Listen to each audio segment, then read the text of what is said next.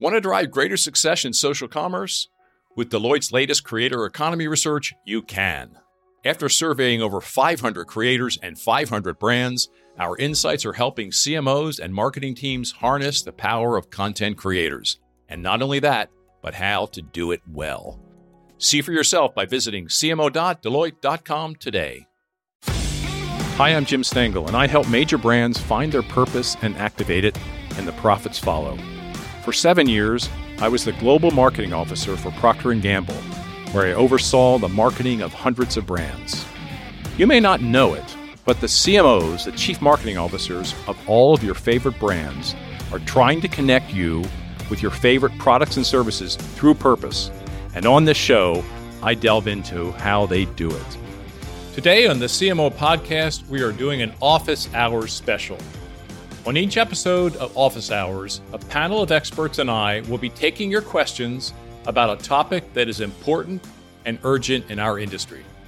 If you have a question for us, leave us a voicemail at 781 786 8885 or email us your question at cmopodgmg at gmail.com. That's cmopodgmg at gmail.com.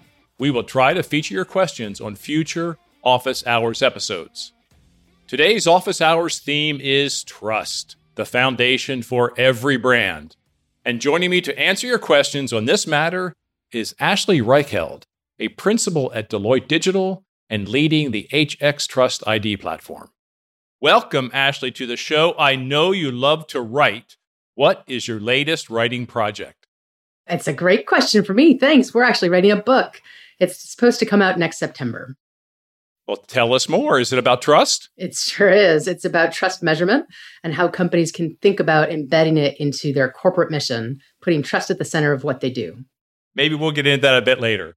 Also joining is Suzi Watford, EVP, Consumer and Chief Marketing and Membership Officer at the Wall Street Journal, and a return guest on our podcast. That was such a great episode, Suzi. It's so good to have you back on the CMO podcast. What is new at the Wall Street Journal since we had our lovely session back in May 2021? Well, it's lovely to be back. Uh, nice to talk to you again. What's new at the journal? Well, there's a bit of uh, good reporting that you might have read about the Facebook files. That's Ooh. kind of been a thing. Um, so that's uh, that's all been happening. Amazing coverage um, from the journal there. Uh, we've had our big Tech Live festival, so Wall Street Journal Tech Live, with some really brilliant and big interviews um, and just more subscriptions growth. It's been a, a, really great, yeah, a really great couple of months. So your Facebook spe- uh, reporting, it, it, I don't know if I've ever seen anything quite that mm. powerful. Everyone is picking it up and talk about an initiative, a symbolic initiative to build trust. It doesn't get much better than that. I mean, it's fabulous reporting and what commitment. Yeah, just amazing and amazing to see how many people. It's a great example of the operation and the time and the, you know, the energy and care that goes into doing something like that. Months and months of reporting, you know, 60 plus, 70 plus journalists all coming together to, to do reporting like that and to piece it together and tell the story across multiple formats to reach as many people as possible. And then the continuing impact that you, that you've seen from reporting like that. So yeah, they've done a, they've done a fantastic job. So is this going to a movie, a book, a documentary? Can you tell us?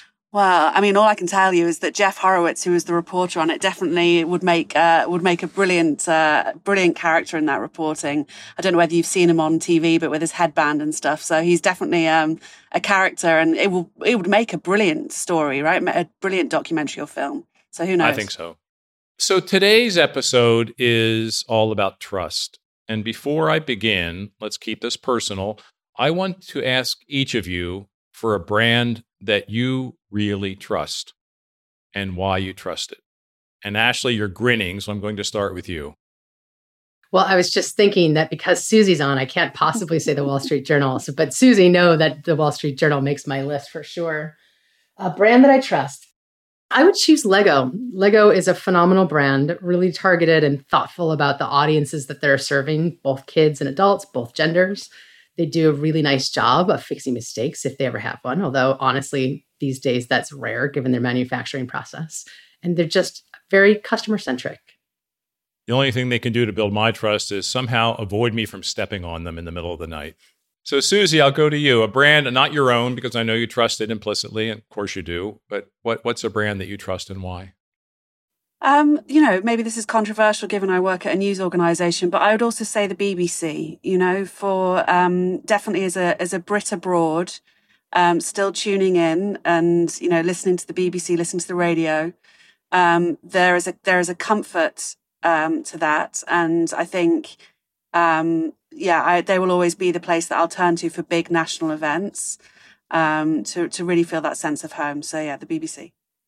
So neither one of you said a Procter and Gamble product. You know, I spent a lot of my career at that company, so but I'm not I'm not offended, and, and they won't be either. but I I would have to say uh, when I get asked this question, a lot of brands uh, you know come into my mind, but but Tide actually is one of them. It's you know it's I don't know 70 years old now, and we've tried other detergents. We always come back to Tide. Brand loyal. Yeah, it's the best, and they don't let you down. And we'll talk a lot more about not letting people down. Okay, now let's continue in this vein of talking about companies and brands and trust. And Suzi, I want you to now get personal about the Wall Street Journal. And this is maybe a stupid or an obvious question, but I want to start with it anyway. I want you to talk about why is building trust so important at the Wall Street Journal? Yeah, sure. Um, I would start by saying that it's just so central to the mission. It's the reason why people work here. It's the reason why the journalists do the work that they do. Um, the motto that um, has long existed that we talk about is truth to good ends. Um, you know, how to put that trusted journalism to good use is absolutely crucial. So it's something that runs through the company, how we work, how we operate, um, from from the newsroom all the way all the way up and through the company. Um, but the other thing is, is there is also a commercial imperative to trust. And this is something that we talk to, to Ashley and the Deloitte team an awful lot about, which is we know that willingness to pay and trust are highly correlated. So the more people that trust us, the more willing they are to pay, which means it's also got a kind of a growth imperative. So the reason why we were so interested in trust is we know that it's central to who we are. It's at the heart of the campaign that I spoke to you about the last time we met and trust your decisions. And we know that it's important in order to help us grow. But we also wanted to understand how with a brand like the journal that's got 130 years of reputation around trust, how do you protect it? How do you build it? How do you change people's opinions who might be less, you know, familiar with the brand? And how do you build trust with those new audiences? So we really wanted to understand, you know, yes, it's important to us. Yes, we know it matters for growth, but, but how do we really understand it and get under the hood of it and understand how we can do even more with trust? I guess I should have thought about this more, but trust and price premium, that's a really rich space. And, and Ashley, maybe we'll go there later, but if I think about brands that I really, and yours is one of them, Wall Street Journal, I'd probably pay three times what I'm paying now, you know, yeah. because I trust it and I can't imagine not starting my day with it. Yeah, completely. It's a habit. It's a habit. And I think there is, you know, there's a lot that we learned along the way in the conversations um, with Ashley and the team, but understanding about what's, what's built on reputation, you know, there's 130 years of trust, but how do you, how do you also make it super relevant for the future? And how is it, how is it a future facing thing and something that you can rely on in the moment? And that's why so much of the work that we spoke about last time you know, trust your decisions is based on, yes, we've got this history of trust, but right now in the moment when you need to make a decision, you can use the Wall Street Journal. So finding that balance between the past and the future has been a really, really interesting thing for us as well. Well, Ashley, we're talking about you already, and I want to tee you up for this. You, I know Deloitte has been intently studying trust, and in particular, how companies can measure, predict, and act on trust, which Suzi's already talking about. So I'd like you to start by giving us sort of the broad scope of this trust platform you've built, why you embarked on this project, what was the catalyst within Deloitte, and if you could, a few of the key findings for our listeners. I would be delighted to. And I was trying to write down all the variations in your question. Um, well, so first, as Suzi mentioned, trust really matters. It drives business results. And you see that in how companies are performing. Trusted companies outperform untrusted or mistrusted companies by two and a half times. It's a lot. And it drives the behaviors you want to see, When you have a trusted brand, customers are 87% of the time they're going to buy your brand again. 62% of them are going to be loyal to your brand. So we know that it deeply matters, um, both to the customers that are buying it, but also the companies who are providing it. The challenge, though, is probably twofold. First of all, trust is really difficult to measure. You can't just go to somebody and say, Hey, do you trust me?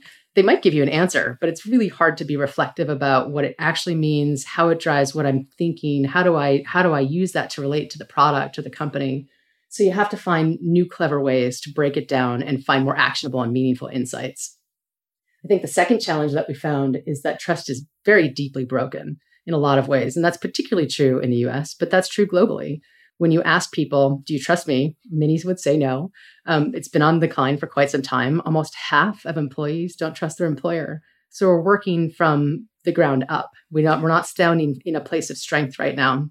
So what we set out to do was to help companies find a way to measure more effectively and then to use those measurements to both predict trust scores and then act on them. So the measure itself is called the HX Trust ID, and it has four components. Humanity and transparency make up a brand's intent or what they're promising you. And it has to be a good promise, not just a promise that's for them. Capability and reliability are the other two, and that makes up a company's competence. Can they deliver effectively against the promises that they're making?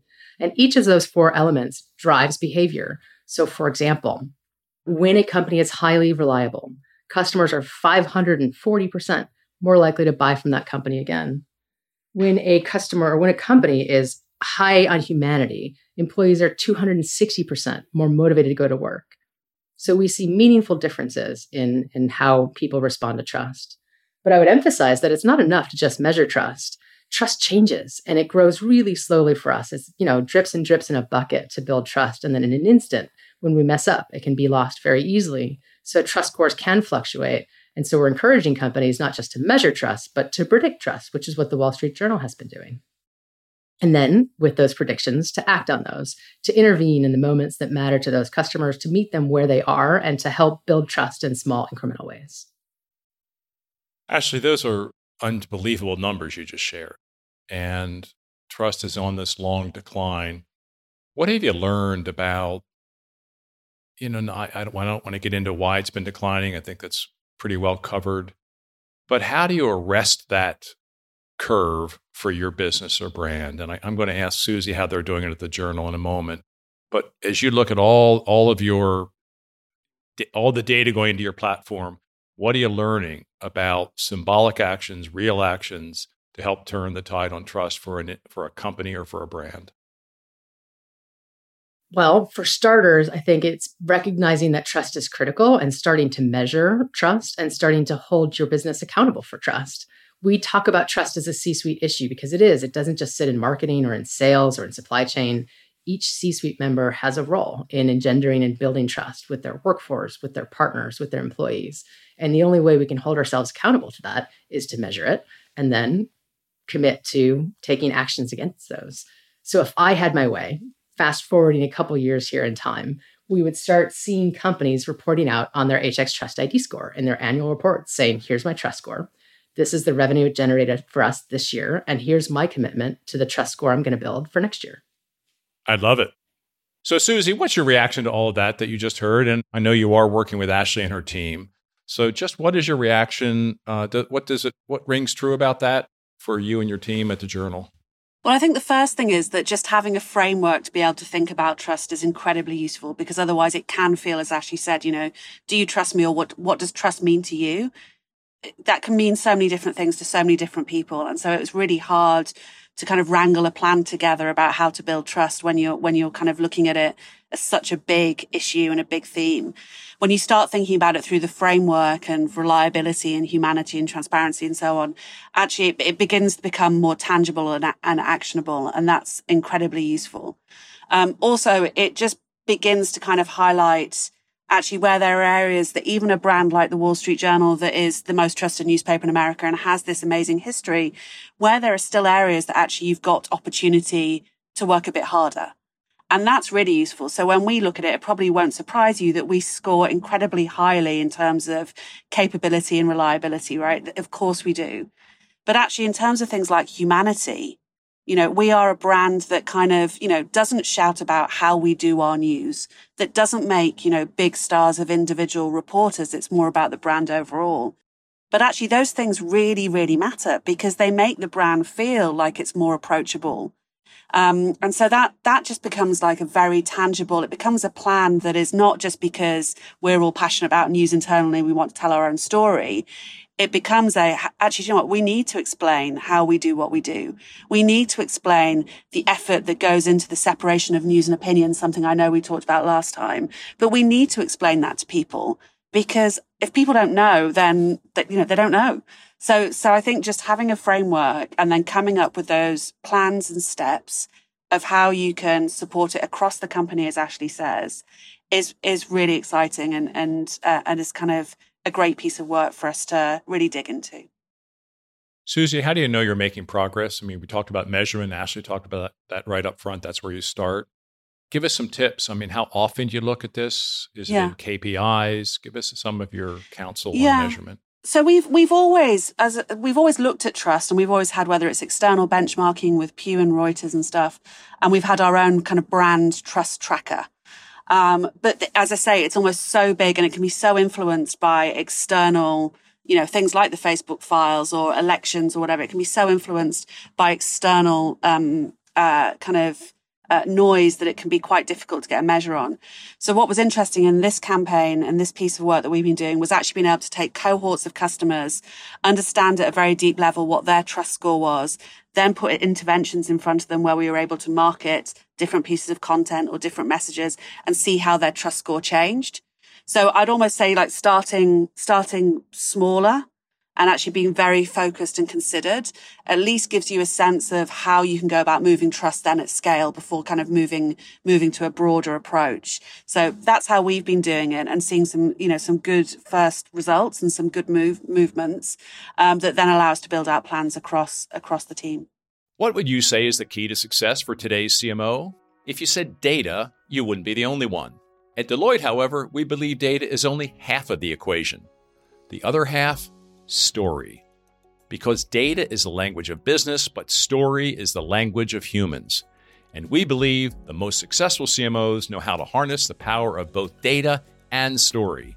To learn more about Deloitte's CMO program and how we can help today's CMOs succeed, visit cmo.deloitte.com. All right, you two, I think our listeners are thinking about how do I build trust on my brand? So, Ashley, I want to turn it to you you have so many insights in this platform you've built about leadership, about trust, about actions. So, can you take us through, Ashley, what you've learned with leaders in building trust? What are your rituals, habits, practices that you recommend? Well, let me let me talk about at the academic high level. What do we see trusted companies doing? What's different about them? And then I'll, I'll give you some examples about the more tactical things you can do. At the highest level, brands that are human win. Yeah, starts with being authentic and with having empathetic leadership. It doesn't cost a lot more to act more human, but it does require passion and commitment, and it is something you have to be focused on. So, first and foremost, the brands that are human win. The second is that consistency is the standard of quality. You want to have the same experience over and over and over again. And if we fail you one time, that's enough. That's enough to cause a break in that trust. So, really make sure that you're setting expectations and then holding yourself accountable for those expectations. And in those rare moments when you do make a mistake, recognize it. People are actually are forgiving. In fact, I think the average is people will forgive you three times, assuming you're not doing the same thing over and over again. So really recognize that and lean into it. And then lastly, transparency makes you vulnerable. As a human being, one on one, trust is built when we make ourselves vulnerable. Companies don't have that same ability. The Dow Jones, the stock market, don't really like vulnerability. So you have to find a different way to get there. And for companies, that's transparency. So whether it's a global pandemic or data breach, um, your customers, your employees, they appreciate that candid and honest feedback, openness, conversation, data, even when it's a hard message to give. So at the highest level, those are the three things that we see the leading and most trusted companies doing. Now, trying to make that actionable is actually what Suzi was talking about before it's hard to solve everything at once. You've got to lean into and dig into the specific trust issues you have. And to the extent you can do it on a one to one basis, that's amazing. Targeting somebody with an individual campaign matters. That's actually where this trust score makes such a big difference. I'll give you an example. The, the standard of measurement today is loyalty. What's my NPS score? And you can have a score of seven between two different people. But what's driving that might be very different. So take one person, NPS score of seven, who's just flown. Their humanity score is really low. What you want to do for them is engage them in a more human way. Maybe don't force them to sit down so fast. Help them put their bag away before you get the flight on the way. Just make them feel like a human being. Another same person, exact same NPS score of seven, but that person has low reliability and so, while it might be nice to treat them like a human, and you should, what they're really looking for is the reinforcement that you're going to get them there on time. That that six hour delay they had last time is an anomaly. It's not going to happen again. You can trust us to deliver on what we promised. Suzi, I know you've been working in this space uh, with Ashley. What about the work and what we're talking about today is inspiring to you? Um, I love the fact that it's something that every department can play a role in. Um, I think, you know, particularly at the Wall Street Journal, you might think, oh, it's, you know, it's the news team's jobs to keep trust going. It's not, it's everybody's, it's customer service, it's legal, it's finance, it's, you know, it's everybody's responsibility. I think that's quite inspiring. Um, I loved learning a bit about, um, you know, people's willingness to share trusted content. When they trust you, they'll share you. And that in a news environment is really interesting. I think the Wall Street Journal is very well shared um, and that's because people feel like it's, you know, they're confident in, in saying, oh, I read that in the Wall Street Journal or here's this article from the Wall Street Journal. That then leads me to think about product. And, you know, with our, with our product teams, okay, how are we promoting sharing? How are we thinking about how it translates into the experience itself?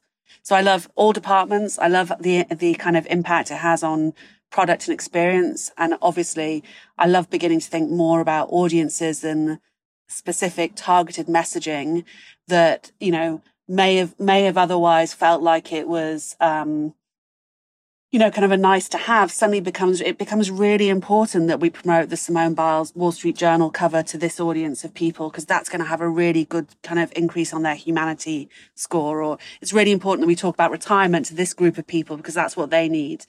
It, it just provides a really helpful lens and framework to think about, to think about it. And, um, that's why I'm passionate about it and why I think it's um, it can just have a big impact on all of the plans um, across across the business. So you love that it's everyone's job, which I think is terrific too. What uh, now you're you're also CMO and you have other responsibilities as well. What's one thing in your remit, Suzi, you and your team are doing? One bold thing you're doing to bolster trust in the Wall Street Journal the brand campaign was like a big, a big move, right? Making sure that we made trust front and center of, of our brand positioning, um, has, has been absolutely key. But, but more than that, it is thinking about these audiences and, and the comms and how do we really tailor things specifically to that audience?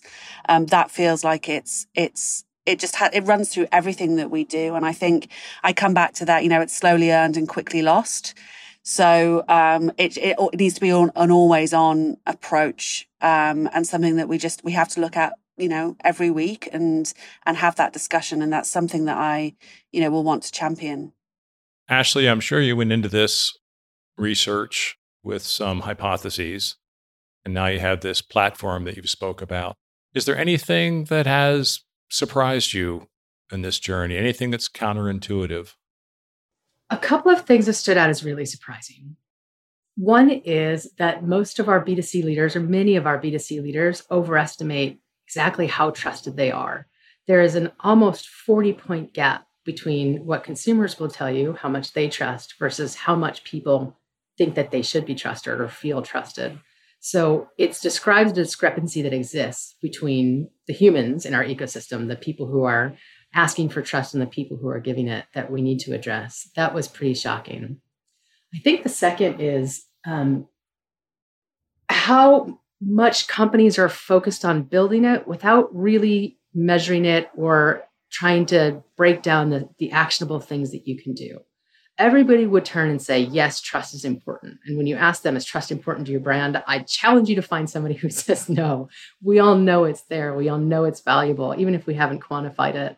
Um, yet, in spite of all of that, we don't have it as a focus. We don't have it as the underlying drive for action that it should be. I mean, coming back to what you asked Suzi just a moment ago, the ambition we have for trust and what inspires us, motivates us, is we think it's going to make the world a better place. forcing yourself to measure and act on it is aligning your company's values with what your customers' values are, with what your partners' values are. It slowly and surely makes the world a better place. That's a good place to break this, Ashley and Suzi. We're going to take a quick break. And after the break, we will come back and answer the questions that many of our listeners have submitted about trust and other things. We'll be right back. Now we are going to discuss the questions you submitted about trust.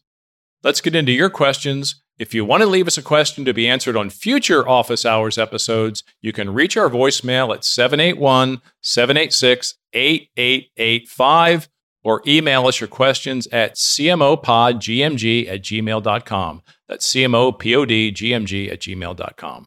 Okay, let's go to our first question, and we're going to hear, I believe, from Giselle. Hi, my name is Giselle, and I work at a global consulting firm. Um, my question is In a world obsessed with cancel culture, what's your advice for marketers when it comes to toeing the line between taking creative risks and maintaining trust? Thanks. Oh my, Giselle has a good one. I'm glad I don't have to be on point to answer that. I can give it a go. Go ahead, Suzi. I can give it a go. I mean, I think um, the first thing that is, you know, if you have got established trust, first of all, it probably gives you a bit more creative freedom um, because you have built up that reputation and that, um, you know, that understanding with your customers. So um, I say it, it starts there. But then I'd also say that you have to think about what it is that you're the, the kind of the area that you're having that creative you know exploration within and is it and is it within your space to to play around in? So for example for the wall street journal you know we wouldn't play around in how we do our reporting or anything. In fact even when we do our advertising we're not allowed to fake a cover for the sake of an ad right? So i can't make a fake front page even if it means that the picture will look slightly better on a piece of advertising or promotion. It's just not allowed so I think that there is kind of slight, there are rules that you almost, that you have to have in place about how you behave, which are right for your brand. And then outside of that, you can have some creative expression. But I would, I would really understand what those are for your brand and what that framework is. And then you can have some fun. Ashley, any insights about this balance between maintaining trust, building trust, and taking creative risks? I think Suzi is spot on. We've done a bunch of research on what we're calling divisive brands. So, brands that have a very high degree, a high standard deviation of people who trust them and people who don't. And to, to a large degree, the people who have a large standard deviation are in the bottom. But there are several trusted brands that have a higher standard deviation that would make the top echelon. Those brands that really just are much more trusted than everybody else. And one of the things that differentiates those brands from everybody else is the authenticity of their message. So you can stand up on something as long as it's in line with the brand that you're trying to put in the market. And there's a great um, consumer company that does this. They, you know, historically had been very anti-gay and very outspoken about it. They changed a lot of that, but they still remain very religious in this this day and age. And yet, that doesn't matter to their customers because they've been very upfront about this is who we are, this is what we're going to do, and we'd like to engage with you anyway. Ben and Jerry's also comes to mind when you say that. I mean, there's other examples as well, but they have a long history of taking very uh, you know strong points of view, and Unilever has allowed them to do that. And I think that my guess is that trust level in that brand just keeps growing. Yeah, yeah. Let's hear from our next listener, and I think it might be Kara. Hi there, my name is Cara Lim. I wanted to submit a question given my marketing leadership position. My question is, is that it seems that customer experience and what a brand says in their marketing could really impact trust positively or negatively. So what does the role the CMO, CMO have in integrating uh, marketing and the customer and trust overall? That's a great one. And Ashley, you know, we talked about leadership lessons from your insights. So I'll go to you first. What's what's your reaction to that? Uh, customer experience and trust. I am sure they're highly related. Highly, highly correlated. They really do go together. And I, you know, Suzi, as the expert on the panel, I'm going to look to you to see if my answer is, is what you think. Um, but trust and marketing have to be together because if you're telling somebody to expect something that you're not delivering, you're going to erode trust. If you're giving a message that doesn't seem to quite fit with your brand or is really off of or out of the space in which you play, it's going to erode trust. So making sure that you're holding true to the standards that you're trying to create, whether that's your product, whether that's your experience, whether that's with your workforce, is really, really important. Nailed it. I think that's exactly right. I would also add that, um, you know, things like, um, and it's something we've talked to Ashley about, but things like your approach to your data policy and the language you use around things like that. There are lots of things that are within the, you know, the direct control of the person, you know, running marketing as a function to think about the language that's used for things that can be overly complex that actually you really need to think about how do you put that into language that customers understand so da- data policies are, a, are, you know, a great example, but so are, you know, terms of delivery and all of these kind of different things. So I think really looking at it, you know, through the lens of the customer and making sure that those, you know, the small print isn't small, that things are accessible, you know, actually, actually it does lead on to all of those DEI issues, right? How do you make sure that anybody's able to read it, anybody's able to listen to it? Um, all of those things I think are closely linked with customer experience and, and the role of marketing as a function. I think Kara's question is wonderful. And I think coming out of this two year pandemic or so that we've been through, this area of experience is, I mean, it, was kind of hot in marketing going into it, but it's on, you know, it's on hyperdrive right now. Everyone is thinking about the total experience, whether they're selling a product, whether it's B2B, B2C. And I think that's such a positive change in our industry that our people are thinking about every possible way that they can help the person experience their brand in a much more delightful way. Yeah, I mean, for us at the Journal, um, we've recently introduced that you can listen to any article within the Wall Street Journal as well as you know being able to read it. And what started as and you tell us how long, which yeah, is and nice. I tell you how long you it know? is. That, how great is that?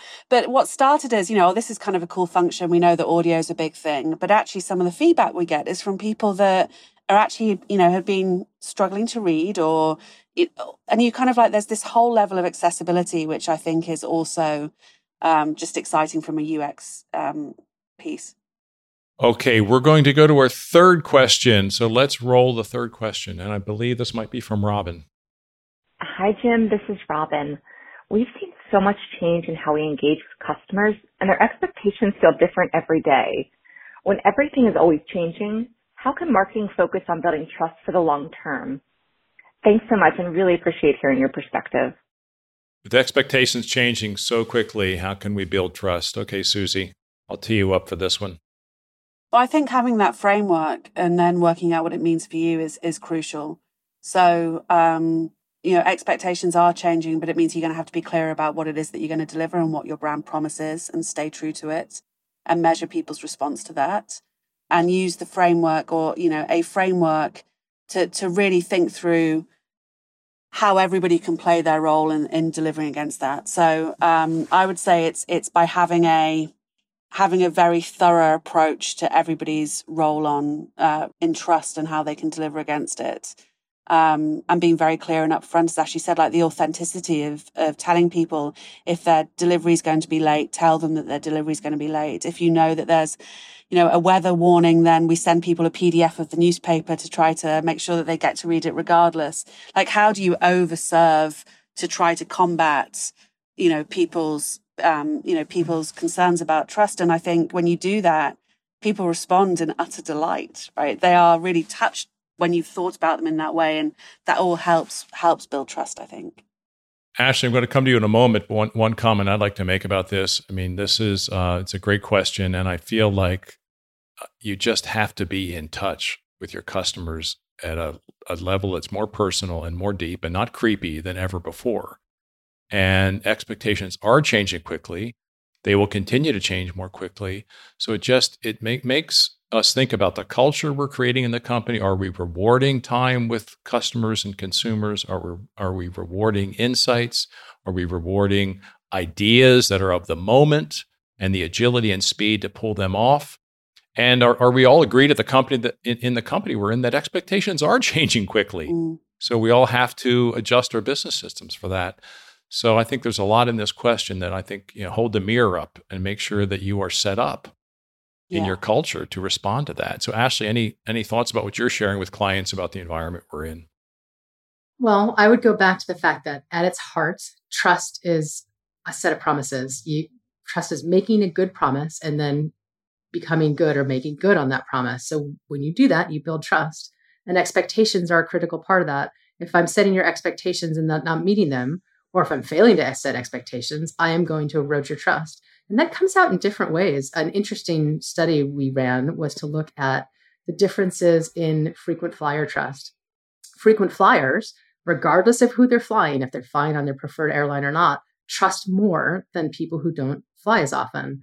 And we believe that's because they know what to expect. That little bit of turbulence in the air is not as big of a deal. The fact that you're five minutes late, or if you're five minutes early, wow, um, you you come to learn what to expect. And so overall, you are more trusting because you have a road that's been paved for you. All right, let's go to our next question, and I think this might be from Tim. Hi, this is Tim Murphy, and my question is we've struggled with how to add a question to measure trust to our customer satisfaction measurement program. If you can't ask about trust, what is the best way to measure it? Wow. Yeah. So I guess what's un- under that question, you, you can't ask someone if they trust you, right? That's not going to go to good places. So, Ashley, how would you respond to that? Humans, we like to think of ourselves as rational creatures. We are not rational. 90 plus percent of the choices that we make are based on emotional criteria. So, really, it's how we feel. And over the course of your life, you have experiences that shape your reactions to things, what you're looking for, what you experience. So if you really want to ask somebody, if you trust me, they're probably not going to answer that question well. Again, we don't do a good job of predicting our behavior because we're not very rational creatures. So instead of asking somebody, do you trust me? You actually have to look at what drives that trust. Coming back to the trust idea again, you got to know what the humanity and transparency are, what the capability reliability are.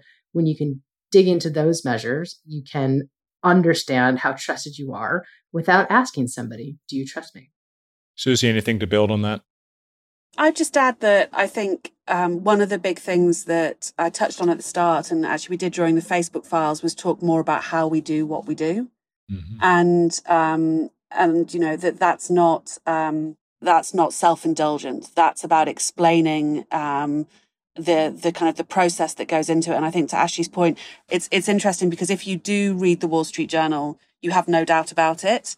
But if you don't, you, you probably need to know more about how we do what we do. And so it's that's just uh, for me is a really interesting area that we need to do more about. So in terms of measuring it, once we've decided, do people understand, you know, how we do our journalism? That's actually the question to ask people not do you trust us, but do you understand what goes into making this journalism? Do you understand the effort? Do you understand standards and ethics? Do you understand the separation of news and opinion? Actually focusing more on the drivers of that, which get to transparency and humanity are, are probably better things for us to measure and will give us more insights. We've had some great Q&A with our listeners and I want to before we leave this section Ashley, you've been out talking to a lot of companies about your platform. What's the most frequently asked question you get? We get asked a lot.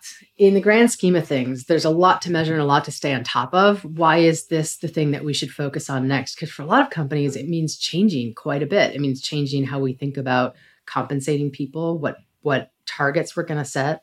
It might mean changing our CRM systems, changing the analytics that feed into it. So the question we get is, is it it's going to be worth it?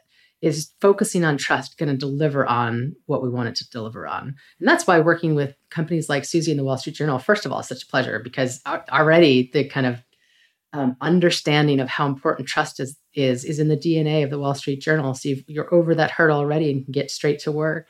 But otherwise, you do have to spend a lot of time talking about why it's going to matter for your business and why it's such an imperative to change.